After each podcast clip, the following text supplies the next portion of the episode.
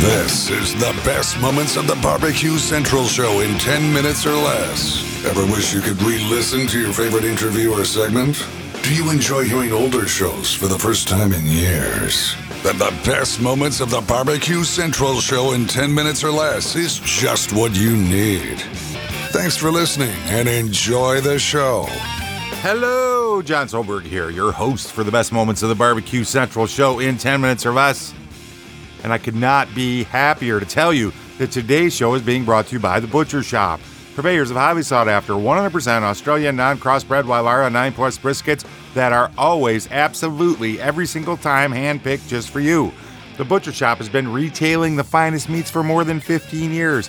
Every week they're shipping out competition quality meats to many of the biggest teams in the competition scene across the nation. Simply put, teams who use the Butcher Shoppe win, and they win often. You may not be a competitor, but you still have an eye for the finer cuts. Great news the Butcher Shoppe is shipping some of the finest prime, dry aged Australian Wagyu and Japanese Wagyu steaks to people just like you and me who aspire to be the kings and queens of the cul de sac. The Butcher Shoppe always has Berkshire, Compart Duroc, Allegiance Duroc, and Prairie Fresh all natural pork in stock. And again, it is hand picked for you each and every time. Now, you might be saying, John, that sounds pretty special, but I want to try something different. Well, rest easy knowing the butcher shop can get you an elk steak. They can get you a camel roast. They, they might be able to get you alligator. You're going to have to reach out to them and find out exactly what kind of crazy stuff they can get you. I'll tell you how to get a hold of them in just a second. So let's review all this. The best competition briskets, they got it. The best pork selection, they got it. Giving you better overall options to cook at home, they got that. So give the butcher shop a call today. 850 458 8782. That's 850 458 8782. Be sure you mention the Barbecue Central Show, and they're going to give you 10% off your entire order each and every time. You can also check them out on Facebook, facebook.com slash The Butcher Shoppe. Shop is spelled S H O P P E. The Butcher Shoppe, home of the 100% Australian non crossbred Wylarah 9 Plus briskets. And today, let's take a trip back to 2012, and Greg's going to catch up with Fast Eddy. Uh, my first guest in the second hour is a living legend in the world of barbecue, created one of the most successful and popular cookers on the competition trail, the FEC 100. Uh, has won numerous awards during his competition cooking career. Still gets out, shows folks what time it is well, when he has the time. And he's going to help break down the Jack Daniels this coming weekend. Let's go ahead and race over to the hotline and pull up friend of the show, Ed Fast Eddy Maurin. Ed, how are you, buddy? Doing great, Greg. Where's your uh, Where's your camera at? Uh, I don't know. I got it on up there. Let's see. How's that? Uh, oh, here he comes. There's Fast Eddy. Boom. Just like that. All right. Now we're rocking and roll. All right. Uh, so we, we can chat up the impending Jack Daniels that's going to be taking place uh, this weekend, Eddie. Um, is there. I love asking this question because, you know, I've never been there. I've never competed there, obviously. I don't compete. But is is there an overstated mystery or elegance or romance or, or, whatever you want to call it when it comes to the Jack versus any of these other competitions that happen during the course of a competition calendar year? Uh, it seems that if you would ask any pitmaster out there, regardless of, of generation or, or where they're at, the majority of them would trend to say, if I had to choose between X, X, and X, it's going to be the Jack Daniels, and and I, I guess I still struggle with why is that. I think it's because it, you know they limit it so you know it's not everybody and their brother gets to get into it. So it's one of those things that um, it's a romance of being a of, of a select few. I, I mean the contest itself when you after you've been there and in the little town it's kind of you know the ambiance of the small town's kind of neat but other than that as far as the mechanics of the contest go it's not a whole lot different than some other events around, and, and especially if the if the weather turns south on you, it can really be pretty nasty standing in the mud because the the the park's nothing but holds water down there, and um, I you know I think it's just because of of what it is and and the limitation of it. It's why people really want to want to be there. So if you're a team that gets in, and you know not everybody is an IQ that's been able to go down for 758 years consecutively, uh, you know, there is that potential opportunity where you know, or if you're not winning, you know, the seven in a row within that uh, designated time frame uh, to get an automatic. It could be your only time. You know, it's like an NFL football team where you get into the playoffs your first season in as a rookie, and then you're like, oh, this is going to happen every time. You never make it back again. I mean, literally, this is something that could happen with the Jack Daniels as well. So if you're a team in that situation, it, it's got to be kind of a I want to savor everything. I want to do everything because I might not be able to get back. But then you're running up against that weird thing of, man, I got to be on my A game to actually potentially win this thing at the same time. I mean, how do you plan to do both and take advantage of, of everything and not disadvantage yourself at the competition side? Well, that's probably a pretty good question.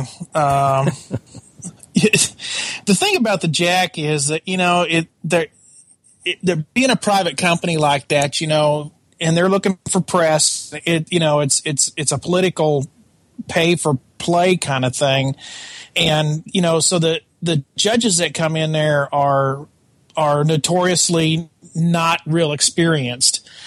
So you know the standard what what you see pop up if you go back and look at the history of it that a lot of, of short term cooks that had some you know decent success have popped in there to win the thing.